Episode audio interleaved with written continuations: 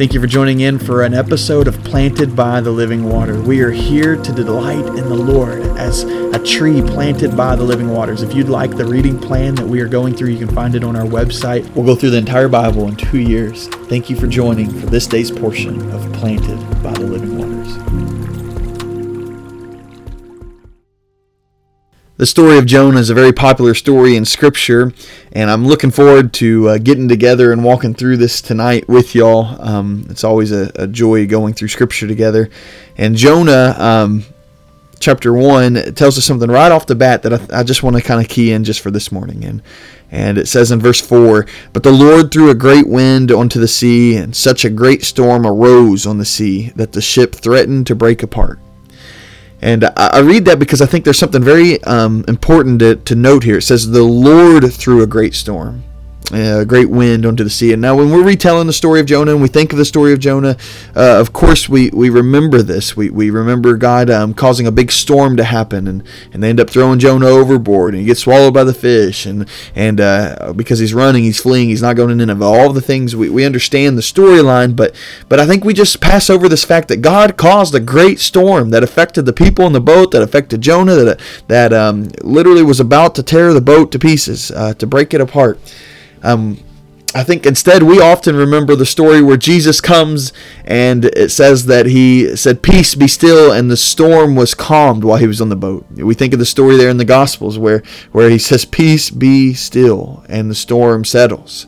Um, but oftentimes in our own lives, that, that's, that's what we apply rather than applying the fact that, that maybe God threw a storm onto us um, that threatened to very, um, break the very boat that we stand on. And I say this because I think it's important for us to think through with our life, our grandchildren's life, um, those around us. Uh, don't automatically think that a storm is from Satan. Don't automatically think that, that it's the evil of the world that's brought a storm onto the place. Um, it, it, perhaps may be God who's throwing a storm on us. And you say, well, that don't make sense. My, my boat's breaking. It's a threatened to be broken, and uh, I'm thrown overboard. And and uh, we say that can't be of God. Of course it can. We see it here in Jonah. Jonah literally is thrown overboard, and the the the um, the storm is, is happening and it's all walking through this because of Jonah's rebellion.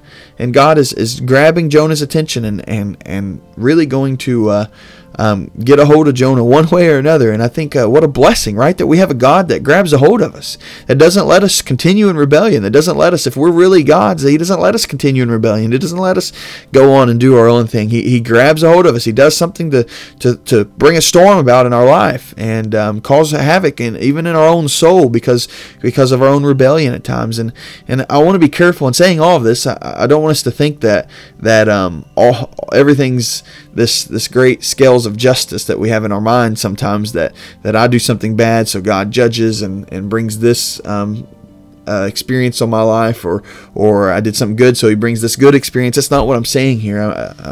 It's not that um, when you're walking with God, things are going well and there are no storms. And when you rebel, there's always going to be a storm. We can't correlate one to one like this, but we can take note that God does work through sending um, trouble on us at times. And uh, I think we would be wise to to process and seek the Lord's face in every situation we come into, whether it's a, a, situation of blessing or a situation of trouble, because sometimes the blessing's not from God. The blessing or perceived blessing, anyways, is from Satan. And he's trying to, to bring in a place of abounding so that we'll forsake God and forget Him. And so we must um, look at every situation in life with seeking the Lord's face. God, is this from you? And, and, and ultimately, you're in this because you're in all things. And if you're in this, Lord, then then what, what do you want me to understand from it? How do you want me to know you better in this? How can I experience you, God? And so I'll just uh, ask that you would pray um, this morning with me and that, that God would just show you what you're going through and what He's doing in it. Father, we, we come to you and I just think of each person listening and all the things going on in their lives, God. And some it's blessings and some it's it's trouble. God, and we're we're no stranger to neither. And so, God, I just pray that in the season that they're in right now, God, they would understand um, where your hand is at in it, what you're doing, and what you're drawing them to. We love you, Lord, and it's in the name of Jesus we pray. Amen.